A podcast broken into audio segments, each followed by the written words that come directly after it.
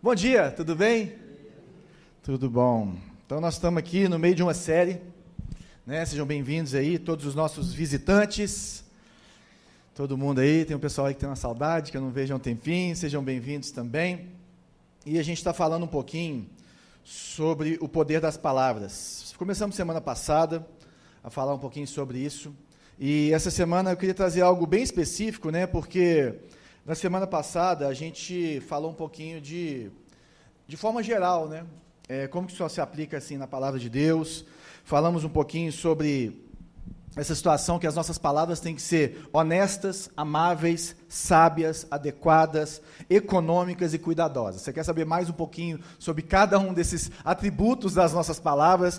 É, você pode entrar lá no nosso YouTube ou, ou, ou, então em qualquer agregador aí de podcast, que provavelmente essa palavra vai estar lá, ok? E nessa semana agora, nesse domingo, a gente estava orando e pensei um pouquinho em falar sobre isso, sobre essa questão de julgamento, que é tão difícil, né, a gente saber, ah, eu estou julgando, eu posso falar a verdade, eu não falo a verdade, se eu falo a verdade, eu estou julgando, se eu tenho um, uma, uma, um pensamento sobre alguém sobre alguma coisa, eu estou certo, eu estou errado, como que isso funciona, né? É, no meio de, em relação à palavra de Deus. E a primeira pergunta que eu queria fazer é: você é uma pessoa verdadeira?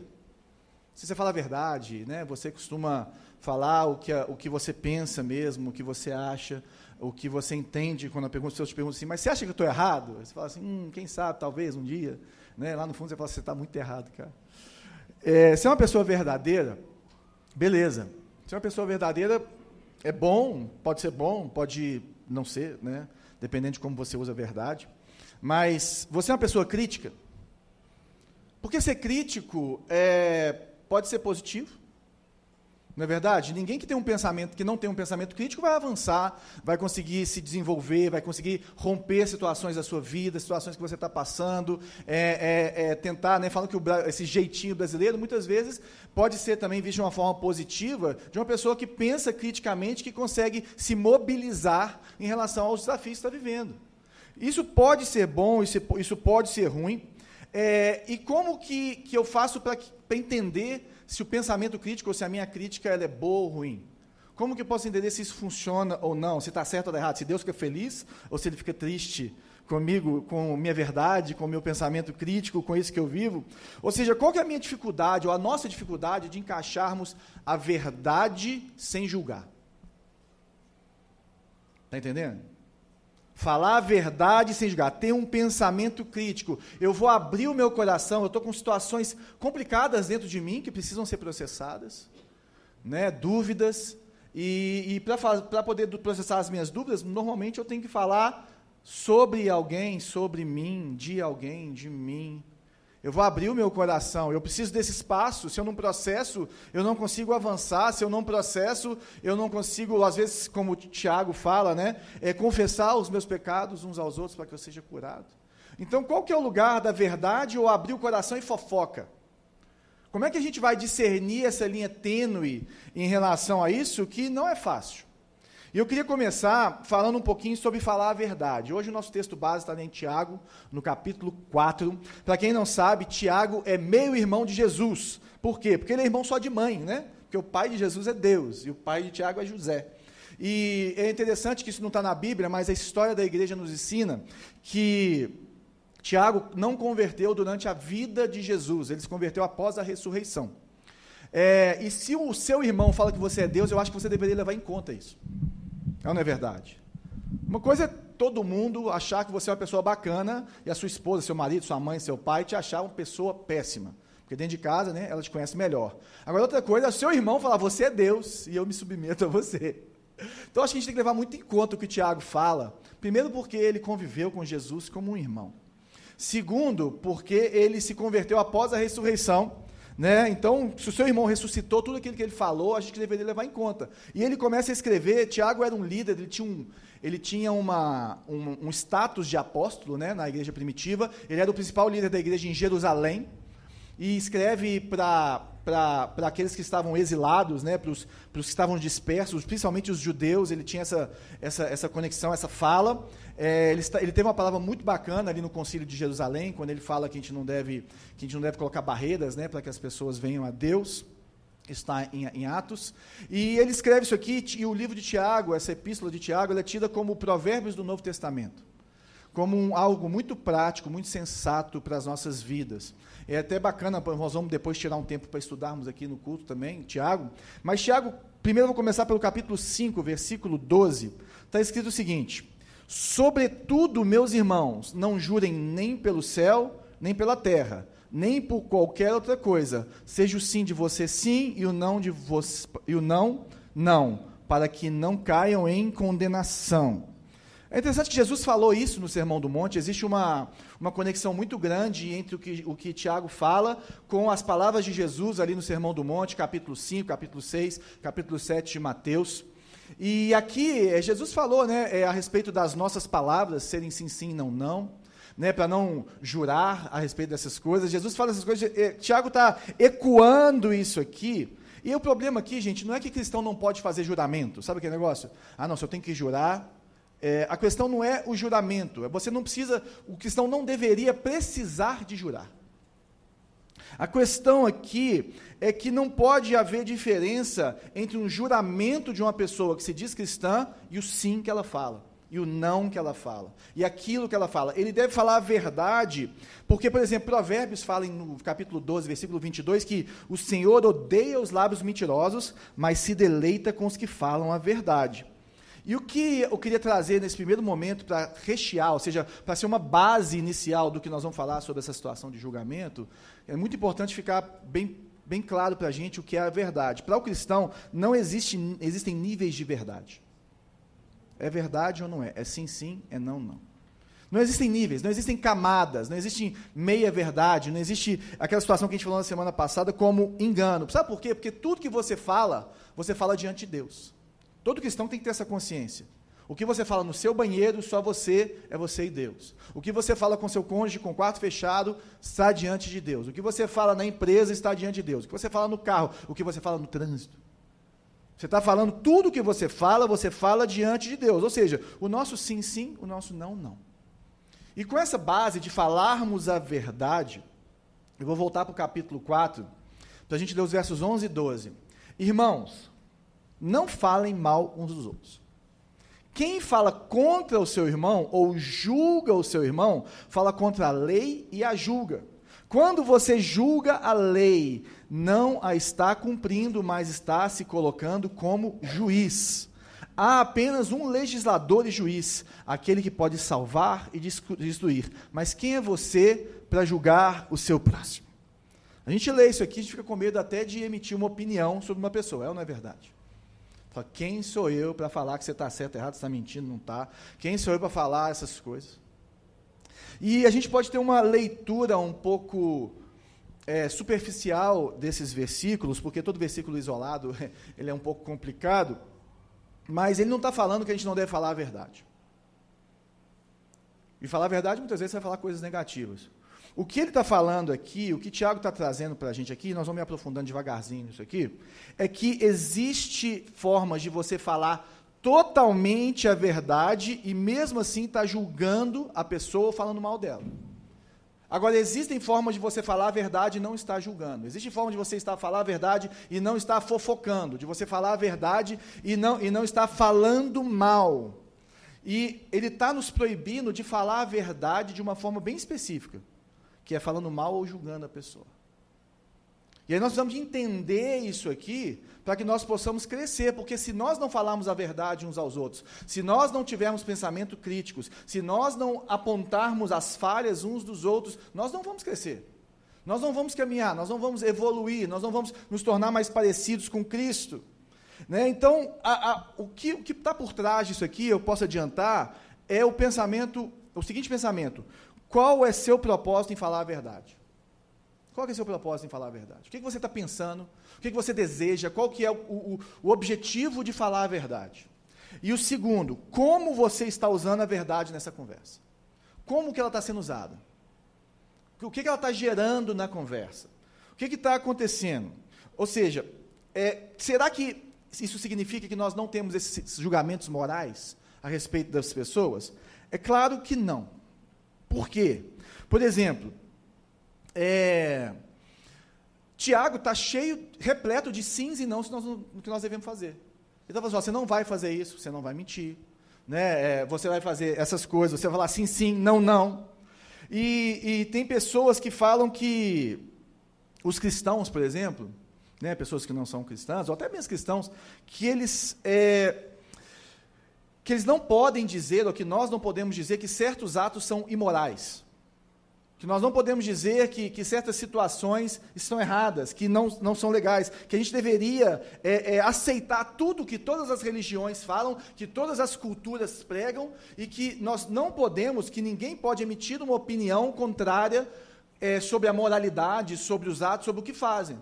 Só que existe um problema aí, porque quando alguém fala que você não pode julgar alguma coisa, ela está julgando. Quando alguém fala assim, você não pode falar isso, ela está te julgando e falando que você não pode também.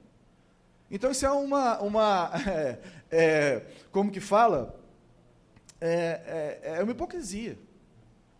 A partir do momento que a pessoa fala que você não pode julgar, ou que você não pode falar tal coisa, falar, não, você está errado, sexo, sexo antes do casamento é errado, falar mentira é errado.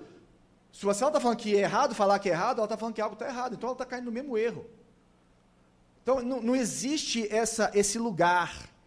Então, quando a gente fala dessas coisas, nós precisamos de tomar cuidado, porque é, todo mundo vai julgar.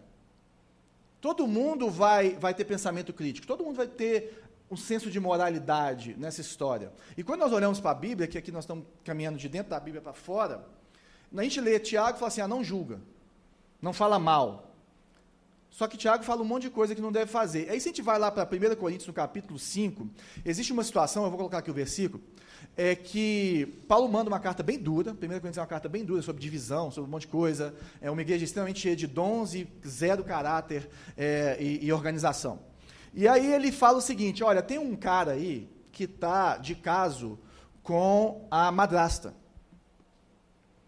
E vocês estão fingindo de bobo, como se nada estivesse acontecendo, vocês não corrigem esse cara, vocês deixam ele no meio de vocês, vocês não julgam ele. E ele fala assim: vocês estão errados. 1 Coríntios, no capítulo 5, versos 12 e 13. Pois como haveria eu de julgar os de fora? Não devem vocês julgar os que estão dentro? Deus julgará os de fora. Expulsem esse perverso do meio de você. Agora bugou o sistema do meu cérebro. Porque ele fala para não julgar, ele fala para não falar mal. Aí Paulo me manda uma carta inspirada por Deus, falando o seguinte: galera, vamos começar falando o seguinte: não julga os de fora. E essa é uma tendência nossa. Você olha para o de fora, para aquele que não confessa a fé cristã, para aquele que a palavra de Deus, que a Bíblia não é a sua regra máxima de moralidade, de verdade, de espiritualidade que revela a pessoa do próprio Deus. E ele, isso aqui e o livro do, do Menino Banana lá que meu filho está lendo é a mesma coisa. Isso aqui é a cruzadinha de 365 dias que meu sogro faz é a mesma coisa. E aí você fala o seguinte: você está errado, você está condenado, você é assim, assim, assim, porque a palavra de Deus fala isso, a palavra de Deus fala isso, você fala assim: quê? Palavra de quem? Mesma coisa do muçulmano falar que você não está cumprindo né, a, a, o Alcorão.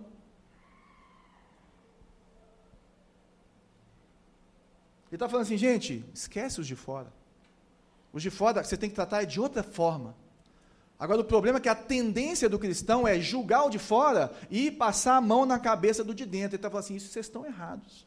Porque vocês têm que fazer o seguinte: olha, não devem vocês julgar os que estão dentro. Não devem vocês apontar os erros, não devem vocês corrigir, não devem vocês falar a verdade para essa pessoa, e esse cara, ele não quer mudar. Sabe o que vocês têm que fazer? Tira ele da congregação, expulsa ele do meio da igreja. É duro ou não é? Se acontece isso hoje aqui, gente, eu desconheço uma igreja hoje assim que eu conheço que tirou uma pessoa da dessa forma aqui. São pouquíssimas que fazem isso. Eu já tive uma reunião que o pastor falou o seguinte: se vocês continuarem nessa prática, nós vamos convidar vocês a se retirar. Porque vocês estão sendo um câncer para a nossa igreja. Eu olhei para aquilo e falei assim: esse é macho. Então a questão aqui, gente, é, não é falar a verdade, não é corrigir, mas esse julgamento severo, ele é para o bem desse cara e para o bem da congregação. o que está no coração de Paulo aqui é que enquanto nós estamos acobertando o pecado, enquanto nós estamos acobertando as coisas erradas, enquanto nós não colocamos para fora aquilo que está errado, sabe o que, que acontece? A pessoa não tem condições de resolver o problema. E quando a pessoa está, já foi avisada, foi conversado e conversado, e ela realmente decide: eu não quero mudar, eu quero viver dessa forma. Então, se você se diz cristão, a Bíblia nos fala, não só nesse texto, mas vários outros, que nós devemos falar para a pessoa: então você está você é considerado que você não faz parte do nosso meio, você não faz parte da igreja. Para que, que isso acontece? Para que a pessoa possa atinar, se lembrar de como é ruim viver fora da proteção dos irmãos. Para que a pessoa possa entender como é ruim estar longe de pessoas que te amam e que te falam a verdade em amor. Que pessoas que, que te, te abraçam, que te cuidam. É a mesma coisa do seio familiar saudável. Então, quando a gente deixa a pessoa ir, é deixar ela viver o deserto dela para ver se ela se lembra do Senhor. E, então não é isso que Tiago está falando. Então vamos voltar para o texto. Então ele fala: não falem mal. Não falem mal. Por que, que ele fala contra o seu irmão, ou julga o seu irmão? Fala mal aqui, gente. Essa palavra, catalalha, catatalália, né, ou catalalha, não tem problema, né? Para a gente não faz diferença nenhuma, mas é uma palavra grega e que ela está normalmente associada na palavra, associada à inveja, a egoísmo, a brigas, a orgulhos. Não que ela signifique isso, mas ela está cercada desses tipos de, de situações do nosso coração. E aí, falar mal seria, seria significa diminuir essa pessoa, tratar a pessoa de cima para baixo tratar a pessoa de uma forma que você acusa ela, deprecia ela, de forma negligente até de forma caluniosa. Você não está nem falando, às vezes, aqui o falar mal muitas vezes é não falar nem a verdade, é você inventar coisas mesmo. É você depreciar a pessoa. Porque tem como você falar a verdade depreciando, tem como você falar a verdade para o crescimento. Então, falar mal, esse é o contexto aqui. E julgar significa condenar condenar a pessoa. É, eu sei que é um versículo, são, são dois versículos assim que a gente não vai conseguir chegar lá no fundo da clareza do que ele está falando, assim, vai ter dúvidas, vão ter pessoas que vão pensar um pouco diferente, mas quando ele fala que nós estamos nos colocando quando, como juiz aqui, quer dizer que é, a lei, por exemplo, ela proíbe a fofoca, ela proíbe ficar difamando o outro, está lá em Levítico, no capítulo 19. E quando você está fazendo isso, você não está cumprindo a lei, ou seja, você está criando uma lei para você mesmo. Então ele está falando assim: você está achando que você é juiz para ficar fazendo essas coisas? Para ficar condenando os outros? Depois ele fala, né, no 12, exatamente que apenas um legislador e juiz, aquele que pode salvar e destruir. Então, quando ele associa isso à, à, à salvação da pessoa, quando ele associa isso à condenação final da pessoa, é muito difícil a gente bater o martelo, a gente tem sinais. E a gente trabalha na igreja com sinais. A gente trabalha na igreja, expulsa o cara do nosso meio, porque ele pode até ser salvo. E se ele for salvo, ele vai cair na real, ele vai voltar. Mas ele precisa viver essa situação lá fora para ele entender. Eu não vou julgar a salvação dele, mas eu vou julgar os atos dele, porque tem que condizer com o que a palavra está falando. Então nós não vamos colocar nessa situação de, de julgar a salvação do outro. É interessante que na mensagem, que é uma, uma, uma paráfrase da Bíblia, o Eugene Peterson escreveu da seguinte forma: Não falem mal uns dos outros. A palavra de Deus, a mensagem, o princípio maior condena a maledicência. Vocês deveriam honrar a mensagem em vez de pichá-la. Deus é quem decidirá o destino da humanidade. Quem vocês pensam que são para se intrometer na vida alheia? Só que se você faz parte da igreja, você é obrigado a se intrometer na vida do irmão, porque você é um com ele. Está vendo como que existe uma linha tênue aqui, complicada da gente viver? Então a gente está aí. Então, julgar. Tem esse papel do, do, legislador, né? Então, qual é o papel do juiz, gente? O papel do juiz é ele fala com superioridade. Ele fala de cima para baixo, ó, você está acusado, você, é, é, é, você merece a, a, a, punição e você vai ficar 50 anos recluso, ou você não tem direito a, a, pagar para sua fiança para sair, você está condenado. O papel do juiz ele se, é se colocar em posição elevada, de superioridade em relação às pessoas. E o que ele está falando aqui é que só Jesus pode fazer isso. Só Jesus olha de cima para baixo para o outro. Só Jesus pode falar que ele é melhor que a gente que Ele é superior a cada um de nós. que, de, que ele decide o nosso lugar eterno e que ele é o Senhor da lei. Ele que fala o que é certo e o que é errado. Não sou eu nem você. A gente lê a palavra e em cima dela a gente julga. Em cima dela a gente tem o nosso pensamento crítico. Em cima dela a gente trabalha o nosso conviver de dentro para fora e de fora para dentro. E aí o que ele está falando aqui, gente, que é um irmão, ele não fala com superioridade, ele fala de igual para igual. Um irmão, ele te fala a verdade. Um irmão, ele te critica. Um irmão, ele te julga nesse sentido. Só que ele fala sem essa superioridade de que ele é muito bom e você é muito ruim. Porque ele entende que, que ele está uma decisão errada de cair naquilo que você está caindo. Por isso que no 5,12 fala, cuidado para você não cair em condenação. Tem outros versículos que falam assim, olha, você vai corrigir alguém, cuidado para você não cair no mesmo erro, viu? Tem gente que fala assim, não, eu estou indo naquele lugar, estou fazendo isso para ajudar a pessoa. Mas no final estão os dois no buraco. E o que ele tá, está nos avisando aqui é que, primeiro, é que o irmão ele não julga, porque ele está buscando cumprir a lei de amar o próximo e ajudar o próximo. Deus nos ama nos falando o que é certo e o que é errado. Deus nos ama falando as coisas da forma correta, julgando. E falar mal ou julgar tem o poder, sabe de quê, gente? De destruir destruir a mim mesmo, quando eu fico falando mal de mim mesmo, eu fico me, me colocando para baixo, eu fico é, é, é, é, pensando coisas que eu não sou, ou coisas que Deus não pensa a meu respeito.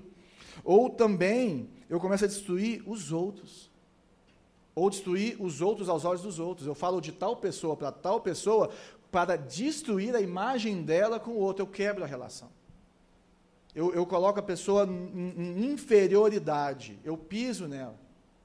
Eu estou no alto, ela está embaixo.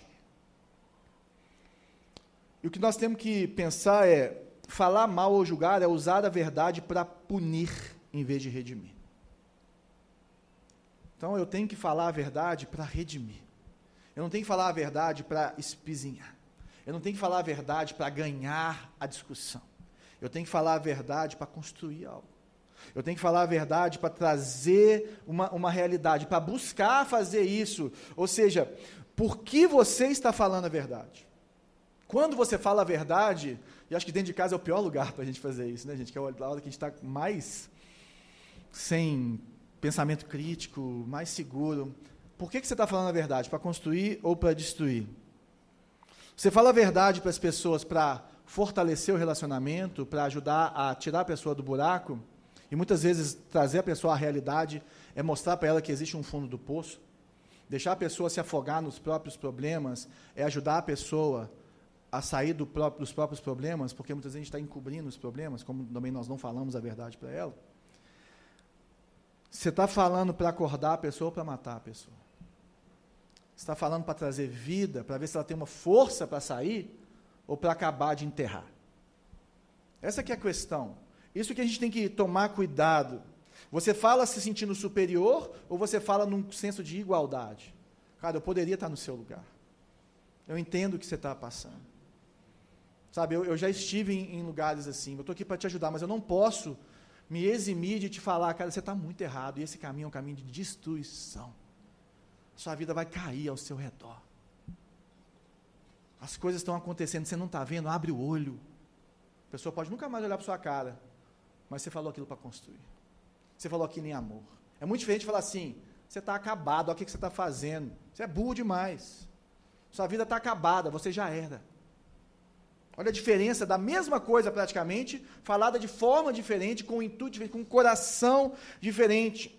E a gente tem que entrar aqui na moralidade, porque hoje em dia a gente falou um pouquinho disso. É, você tem um julgamento moral, é tido como errado. Você não pode pensar nada a respeito da sexualidade. Você não pode pensar nada a respeito disso, daquilo, senão você está errado. É essa hipocrisia toda. E, e a igreja ela, ela, é vista de, de fora para dentro, até de dentro para fora, de duas formas. Ou é um bando de, de, religioso que julga os outros, que condena os outros, que aponta o dedo nos outros, que está sempre certo e os outros estão sempre errados. Ou as pessoas, são as pessoas que deixam tudo acontecer e não estão nem aí para nada. Que infelizmente está cheio de igreja assim também. Que, cara, você chega do jeito que você está, que deve ser assim, mas você continua do jeito que você está, que não deveria ser assim. A pessoa caminha com você, caminha com você, caminha com você, caminha com você, fica 15 anos com você, você continua a mesma pessoa, caindo nos mesmos erros, porque a pessoa não se levantou e te confrontou em amor. Eu sei que tem os dois lados, tem pessoas que você vai tentar ajudar, a pessoa não vai sair, porque é uma escolha dela, mas que seja parte dela que ela deixe de fazer, não você de fazer a sua. Não você de ter essas palavras verdadeiras. Sabe o que o cristão tem que ser? O cristão tem que ser 100% comprometido com a verdade, 0% com o discurso de superioridade. Essa é, essa é a questão. É isso que o Tiago está falando para a gente. Então, assim, olha, esse olhar altivo, esse olhar de, de cima para baixo, isso não compete a vocês. Deixa que Jesus Cristo vai voltar e vai resolver. Agora, o seu olhar é um olhar de compaixão, sem abrir mão da verdade. A sua fala é uma fala de compaixão. Você não tem problema de você evangelizar uma pessoa falando assim, cara, Jesus Cristo veio para tirar o buraco que existe entre você e Deus, cara. E quem tem esse buraco ainda na vida está condenado, vai para a morte eterna. Só que eu estou aqui para te falar que Jesus Cristo está aqui por você, cara. Se arrepende, sabe, declara o nome dele, pede para ele entrar na sua vida. É diferente de você falar assim, você é um condenado. Você vai para a morte eterna, vai queimar no inferno, eu vou ficar lá no céu rindo. Porque você não merece, eu mereço, olha como eu sou bom. Que bom, hein? Tem um teste pessoal interessante para a gente fazer a respeito disso. Queria colocar aqui esse teste e ele é um teste impreciso, né? Claro, mas ele é importante. Quando você fala a verdade, as pessoas se sentem diminuídas. Ah, João. Tem gente, gente, que se você vai falar a verdade em amor, pisando em ovos, é, atravessando assim e tal, da melhor forma possível, ela vai se sentir ofendida, ela vai se sentir julgada, ela vai falar o que for de você, eu não estou falando dessas pessoas, essas pessoas precisam de cura, as pessoas estão doentes. As pessoas têm uma situação complicada, nós temos que ter mais é, é, compaixão dessas pessoas? Sim. Mas não são essas pessoas que, que, que nós estamos falando, porque isso acontece. Tem gente que você vai falar a verdade, vai falar amorosamente, e ela vai se sentir diminuída, ela vai se sentir para baixo, porque ela tem problemas dentro dela que precisam ser curados. É lógico que você vai tentar fazer da melhor forma, sabendo que a pessoa é daquele jeito. Você não fala é, com a mesma pessoa do mesmo jeito. Tem uma vez que eu ia conversar com uma pessoa, essa pessoa é muito direta. Aí eu liguei para um amigo meu para ele me aconselhar. Falei, cara, a pessoa é assim, assim, nem conhece a pessoa. A pessoa é assim, assim, assim, assim, assim. Ele falou assim, João, se você der volta, você vai perder essa pessoa. Vai direto. Na veia. Pá!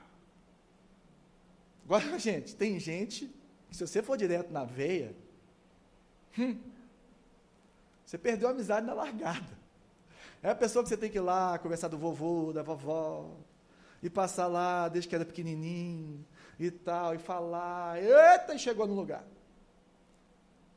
Isso é problema meu e seu, não é o que a gente vai falar. Nós temos que ter esse discernimento. Tem que pedir para Deus isso aqui. Mas, mesmo quando você, a questão não é essa. Agora, a questão aqui é: isso acontece constantemente na sua vida?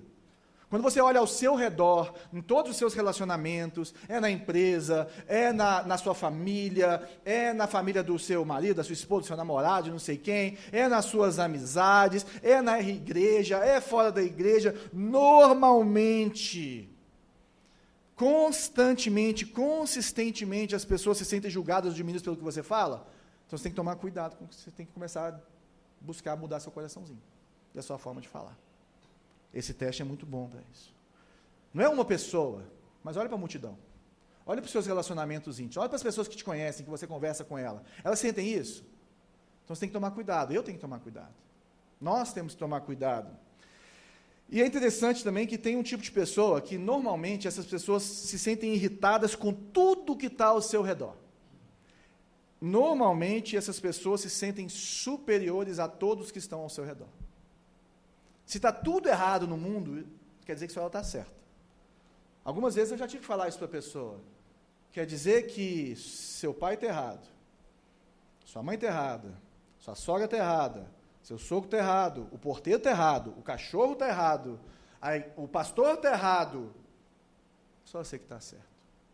Estou entendendo. Como diria o Joãozinho? Ah, tá, estou sabendo.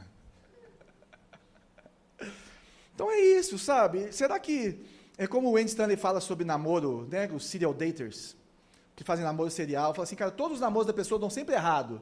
Qual que é o, o objeto comum disso tudo? Ele. As pessoas são diferentes, as ocasiões são diferentes, os momentos são diferentes. A pessoa é mesmo, filho, o problema é seu, rapaz. Esse que é o problema. Você gosta de ouvir as pessoas falando mal uns dos outros? Tomar cuidado com isso também. Sabe por quê, gente? Porque a fofoca é um impulso de autojustificação. Como assim? A fofoca, quando a gente está fofocando, quando a gente está falando mal do outro, a gente está falando o seguinte, cara, eles são tão baixos, tão ruins, tão péssimos, eu sou tão superior, tão mais desenvolvido, tão mais maduro, né? É um, é, ela te faz se auto-justificar. Você se coloca. Agora, quando você se coloca no lugar do outro, a fofoca some. Quando você está se colocando no lugar do outro, você se sente constrangido a fofocar. Mas isso não te constrange a conversar sobre alguém que está caminhando com essa pessoa para ver se, como juntos, nós podemos ajudar ele. E para juntos podemos ajudar ele, tem certas coisas que precisam ser conversadas. Porque ninguém ajuda o outro no escuro. Olha, eu preciso dar 10 reais para o cara ali. Só que eu só tenho 5. Ou oh, tem como, será, talvez um dia a gente ajudar o cara ali, que talvez ele esteja precisando de algum dinheiro. Fala assim, oh, velho, o cara está precisando de 10 conto, cara. Eu acho que a gente precisava ajudar. Você não tem cincão aí, não? Tem cinco aqui. Vamos ajudar ele. Tem gente que vai olhar para isso e falar, você está expondo a, a, a, o problema financeiro do cara, não sei o quê. Ou pode ser que outros olham para você e falam assim, você está querendo ajudar o cara e está pedindo ajuda para alguém, né? E é, é, difícil isso, porque tem coisas que a gente precisa conversar, tem coisas que precisam ser compartilhadas. A, a Bíblia fala, se tem um problema com o seu irmão, você fala com ele. Não deu certo, você chama duas testemunhas. Chamou duas testemunhas, já abriu o caso. Não deu certo, leva para a liderança da igreja. Vai ter mais gente nessa história. Por isso que é bom a gente tentar resolver as coisas no Agora, quando a gente quer ajudar os outros, acontece dessa forma. E como que eu vou evitar isso, João? Como que eu evito essas coisas? A primeira coisa, eu preciso saber que um coração orgulhoso fala mal. Um coração altivo, um coração que se acha melhor, um coração que se acha maior do que os outros, porque parece que tem uma conexão, né, entre falar mal ser um fruto de um transbordar de um espírito orgulhoso do espírito superior, do espírito de, de, de, mais pureza, né, de mais maturidade. é interessante que antes do verso 11, aí de 4, do Tiago 4, tem o verso 10. Muitos estudiosos, eles entendem que o 4, 11 e 12, eles não têm conexão com nada ali daquele texto, mas é que tem alguma, porque o cara está escrevendo. É como se fosse tipo um pop-up que volta. Mas outros entendem, como o John Piper também entende disso, ele fala o seguinte: humilhem-se diante do Senhor e ele os exaltará. Tiago 4, 10. Então a chave para não ter esse coração orgulhoso, a chave é a humildade. A chave é do que a gente está falando, é se colocar no lugar do outro. A chave é saber que você está uma decisão errada de fazer aquilo. A chave é saber que você um dia pode estar doente dessa forma também. Que você pode estar mal dessa forma. É reconhecer a sua vulnerabilidade e se compadecer do outro. É falar desse lugar de vulnerabilidade, desse lugar de quem quer ajudar.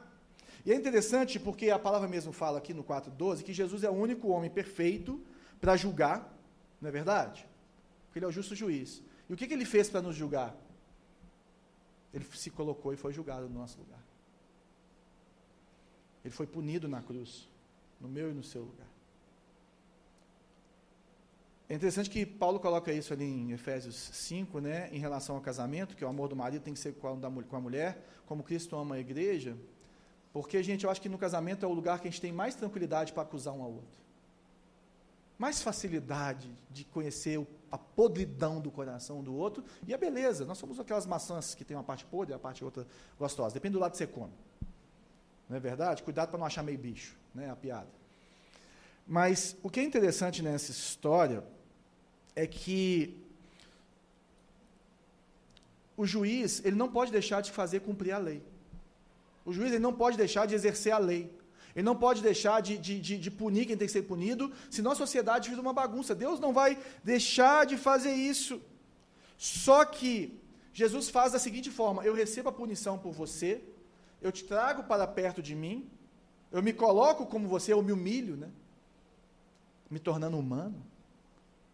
E aí então a gente começa a conversar sobre essa situação de julgamento. Que eu tenho acesso com você. Um coração humilde, um coração humilde corrige. O coração orgulhoso fala mal. O coração humilde, ele corrige. Porque quem ama, cuida. Se você pensar como Deus trabalha no, meu, no seu coração, no meu coração, nas nossas vidas, Ele está sempre nos corrigindo. Ele está sempre nos trazendo para perto, só que nunca de uma forma trabalhoada, nunca para poder nos colocar para baixo, por mais que muitas vezes Deus quebre o nosso vaso, ele, ele nos desmonte completamente, que a gente fica assim sem chão com as coisas que Deus fala com a gente ou proporciona na nossa vida. Claro, mas é sempre para o nosso crescimento. E eu queria vir aqui no, no, texto de Mateus 7, quando Jesus fala ali no Sermão do Monte a respeito disso, que eu acho que traz uma luz para a gente que está atrás desse texto aqui. Tiago com certeza está falando disso. Não julguem para que vocês não sejam julgados. Pois da mesma forma que julgarem, vocês serão julgados. E a medida que usarem também será medir, para, usada para medir vocês. Então olha aqui, ó. Cuidado com como você fala para o outro a respeito do outro as suas críticas, as suas coisas. Porque da mesma forma que você está medindo, você vai ser medido. O que você fala, você tem que receber de volta. Né? Vamos usar a mesma régua. O problema é a régua aqui. Por que você repara o cisco que está no olho do seu irmão e não se dá conta da viga que está em seu próprio olho? Como você pode dizer ao seu irmão: Deixe-me tirar o cisco do seu olho quando há uma viga no seu? Hipócrita. Tire primeiro a viga do seu olho, e então você verá claramente para tirar o cisco do olho do seu irmão. O que, que ele está falando aqui? Primeiro, tire a trave do seu olho. É o seguinte: primeiro, reconheça quem você é, a humildade. Reconheça que você é falho, reconheça que você vai ter julgamentos errados sobre o outro, reconheça que você vai errar, que você vai precisar dessa mesma misericórdia.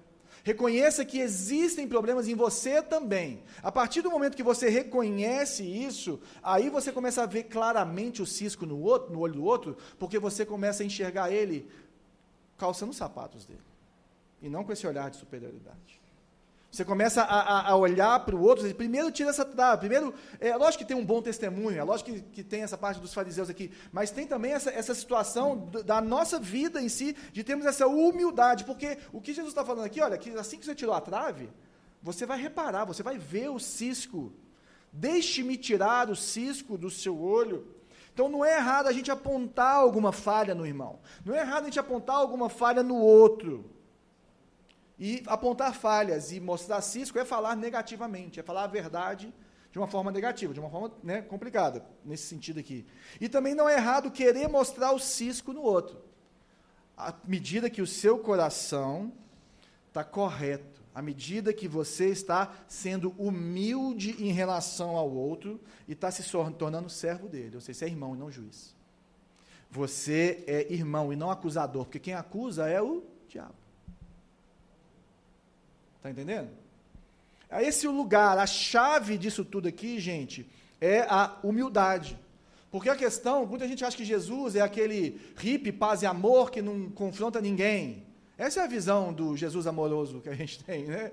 Normalmente. Jesus é amor, ele te aceita, ele te recebe, mas a cruz é exatamente o encontro da verdade com a graça. A cruz é 100% lei sendo cumprida na pessoa de Jesus Cristo, sendo esmagado pelo próprio Deus, pelo meu e pelo seu pecado, a verdade sendo cumprida. Mas é 100% amor, porque ele está se doando, ele não merecia aquilo, é a nosso favor. O que nós vemos na cruz é como, quando, as pessoas te perguntam assim, como que o Deus pode ser santo, justo e amoroso? Olha para a cruz. Ele se pune na cruz. Ele não abre mão da lei dele, ele não abre mão do caráter dele, ele não abre mão da punição que é necessária, do sangue que precisa ser derramado pelo pecado. Ele não abre mão de julgar. Mas ele se colocou no meio no seu lugar. Ele nunca. Jesus, gente, ele nos salvou através de um julgamento. Então, como que é errado julgar? Jesus nos salva é, e ele nunca parou de julgar e nunca vai parar, porque ele está se preparando, né, ou está esperando algum momento, a gente vai saber por quê, que a hora que ele vai descer e vai julgar todo mundo.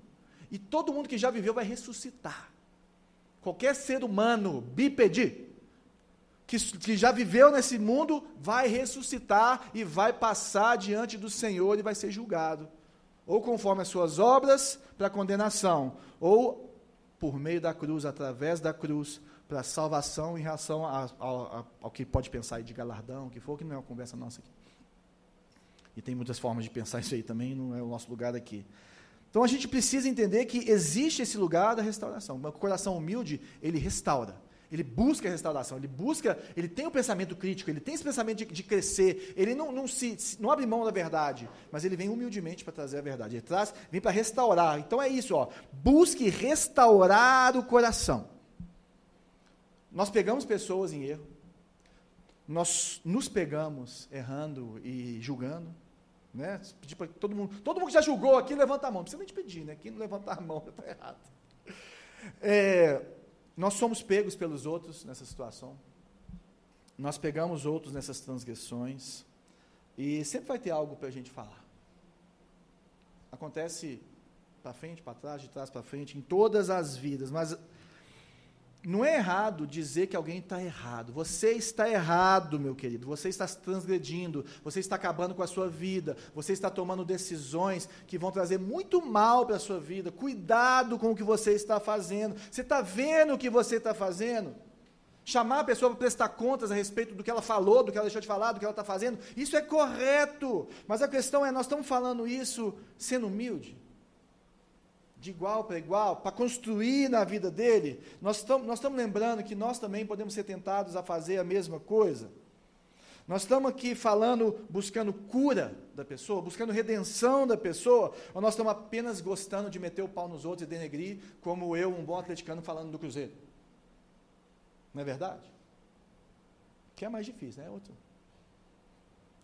Estou brincando. Nós estamos curtindo fofocar e ver o Cruzeiro três anos na Série B? Desculpa, Cruzeirenses. Saiu. Reconheça a necessidade da graça de Deus. É interessante que o John Piper ele escreve sobre isso, esse reconhecimento da necessidade da graça de Deus. Primeiro é, cara, quem sou eu para falar a verdade em amor todas as vezes. Quem sou eu para todo, em todos os meus relacionamentos, em todas as situações que eu estou conversando com alguém, eu não falar de cima para baixo, eu não julgar, eu não conversar com alguém de uma forma que eu, que eu esteja 100% ajudando o outro, não fale um pouco mais, um pouco menos, para que eu faça isso de uma forma perfeita como a Trindade faz. Eu preciso da graça de Deus na minha vida, mas eu preciso reconhecer e buscar a graça de Deus na vida dos meus irmãos.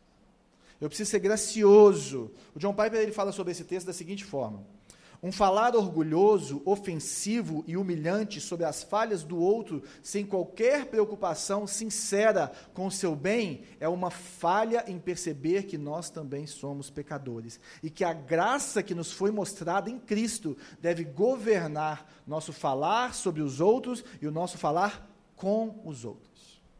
Esse é o resumo que ele dá desses versículos 11 e 12. É o resumo do que, que eu entendo também, porque se Jesus assumiu o meu pecado na cruz, se aquele que podia me condenar primeiro foi gracioso comigo, primeiro se colocou no meu lugar, primeiro se humilhou ao encarnar, como que eu devo tratar o meu irmão? Como que eu devo julgar o meu irmão? como que eu devo construir na vida do meu irmão, como que eu devo ser gracioso. E para a gente fechar, eu acho que o apóstolo Paulo ele faz um trabalho incrível em resumir isso tudo em Gálatas. Gálatas é, é uma carta, falam que é a carta mais assim emotiva de Paulo, né? Que ele está assim bem boladão na linguagem de hoje. E acontece é, a situação de Pedro e outros judeus que estão pedindo o pessoal voltar às velhas práticas do judaísmo, mesmo sendo cristãos, é, é, se circuncidando. Aí Pedro chega ao ponto de não comer com outras pessoas que não os judeus, que era uma coisa muito importante para, para os judeus, e que ele já devia ter rompido isso, e Paulo vai e exorta ele no meio da carta né, até dentro do que a gente está falando, e rasga ele no meio, e é lindo, Gálatas é lindo, maravilhoso, vai falar dessa situação da lei, depois vai falar do fruto do Espírito, da obra da carne, e na hora que ele está caminhando para o final, ali no capítulo 6, Paulo acho que nos deixa esse resumo do John Piper, mas de uma forma inspirada por Deus completamente, 100%, que eu queria que nós guardássemos no nosso coração, queria que você lembrasse desses versículos para você orar sobre isso durante a semana para que você guardasse assim do HD aí da sua mente, toda vez que você estiver passando por essa situação de conversar sobre julgamento, palavras, pode voltar nesse texto. Que esse texto, iluminado com tudo que a gente falou, ele vai nos trazer a graça necessária para caminharmos com os outros em momentos difíceis, em momentos de palavras, em como nós falamos com os outros, como nós falamos a verdade sem julgar, como nós colocamos na mesa o que está acontecendo sem superioridade, mas para resolver, como nós colocamos limites nos nossos relacionamentos, sendo amorosos, entendendo que devemos ter limites. Gálatas 6, verso 1 a 5. Irmãos, se alguém for surpreendido em algum pecado, vocês que são espirituais deverão restaurá-lo com mansidão. Cuide-se, porém, cada um para que também não seja tentado. Está entendendo o que a gente falou? Ops. Levem os fardos pesados uns dos outros. E assim cumpram a lei de Cristo. Eu acho tão lindo aqui, só fazendo uma pausa, que ele está falando assim, cara, se alguém for pego em pecado, vai devagar, vai com mansidão, não passa por cima não, não atropela. E levem os fardos pesados, ou seja, gente, é pesado você conviver com gente que está sendo imatura. É, é pesado você conviver com situações complicadas. É pesado você viver nessa situação de tensão. De, gente, é pesado confrontar os outros. De vez em quando eu falo para as pessoas assim, você devia passar um dia comigo nos aconselhamentos, igual uma mosquinha. Porque a gente evita, a gente foge, a gente sabe que é o pior lugar, mas tem hora que você tem que falar, gente. É tão difícil você falar a verdade em amor. Tão difícil. Tão difícil você chegar para sua esposa e abrir seu coração sem botá-la no meio e falar que alguma coisa que ela fez que te fez fazer aquilo. Tão difícil. E ele, tá, ele sabe por que eu tô, chamei a atenção para isso? Porque ele está falando assim, cara, cuidado para não falar mal, porque você não está você está sendo um legislador e não está cumprindo a lei, não é verdade? Ele está falando que aquele que corrige com mansidão, que caminha com mansidão e que leva os fatos pesados uns dos outros, ele cumpre a lei de Cristo ele cumpre a lei de Cristo. Ele vê o mandamento do amor, de fazer o outro crescer, de buscar o crescimento do outro, de olhar o melhor para o outro, que muitas vezes é dolorido. Muitas vezes é complicado, porque se alguém se considera alguma coisa não sendo nada, engana-se a si mesmo. E a gente se engana, se achando que a gente é alguma coisa, a gente se engana porque a gente está cego, ferindo os outros, machucando os outros achando que está sendo o máximo, mas está sendo nada. Achando que está dando um bom testemunho, mas todo mundo está olhando para a gente como aquele acusador. Cada um examine os próprios atos, cada um tira a trave do seu olho. E então poderá orgulhar-se de si mesmo, sem comparar, se comparar com ninguém. Pois cada um deverá levar a própria você tem seus BO, eu tenho meus BO. Você tem suas concupiscências, eu tenho minhas concupiscências. Você tem coisas maravilhosas na sua vida, eu tenho coisas maravilhosas na minha vida que Deus fez na minha vida. Agora, se nós vivemos isso aqui, de tentarmos levar os fardos uns dos outros, de termos mansidão no nosso falar, de queremos construir na vida do outro, sendo verdadeiros, mas sendo humildes para reconstruir na vida do outro, de saber que existe hora que você fala assim: expulsem esse perverso do meio da congregação. Tem hora que você vai falar assim: olha, essa amizade não dá para mim. Esse negócio não dá para mim. Isso aí não dá para falar para a mulher e para a esposa, não, tá, gente? Para a esposa você não fala, essa amizade não dá para mim. Para a esposa você fala assim: me abraça e vamos chorar junto, e vamos chorar a Deus que a gente precisa resolver essa história. Mas tem hora que tem que caminhar, tem hora que tem que carregar o, peso, e tem hora que tem que separar. É difícil. A gente vê na história de Paulo, teve hora que ele e, e Marcos, né, o Barnabé, foi cada um para um lado. Cara, nós não estamos de acordo com isso aqui, vamos cada um para o seu lado, está tranquilo, irmão. Lá na frente um é válido para o outro de novo. Mas vamos tomar cuidado para a gente sair desse lugar. Vamos tomar cuidado com as nossas palavras. Vamos tomar cuidado para que o nosso relacionamento construa e não destrua. Vamos tomar cuidado com o julgamento, mas não vamos abrir mão de construir na vida do irmão. Vamos cumprir a lei de Cristo. Vamos amar uns aos outros. E antes da gente orar, eu queria só ler as perguntinhas aqui. Releia Tiago 4, 11 e 12 e compartilhe o que mais se destaca para você. O que seria falar mal do irmão para Tiago, não é para você não. Tá? Qual a diferença entre falar a verdade e julgar? São coisas boas para a gente conversar no PG, né? E como você pode aplicar essa realidade na sua vida? O seu lugar é o quê? Você gosta mais da fofoca? Você tem a boca muito dura, você fala a verdade, muitas vezes com esse senso de superioridade. Como que é a, a sua vida? Que Deus nos dê graça, muita graça, para que a gente tenha o coração de Jesus, para que a gente lembre que as palavras de Jesus são perfeitas, em amor e em verdade. E que nós temos o Espírito Santo em nós que nos dá poder para testemunharmos quem é o Senhor. Amém?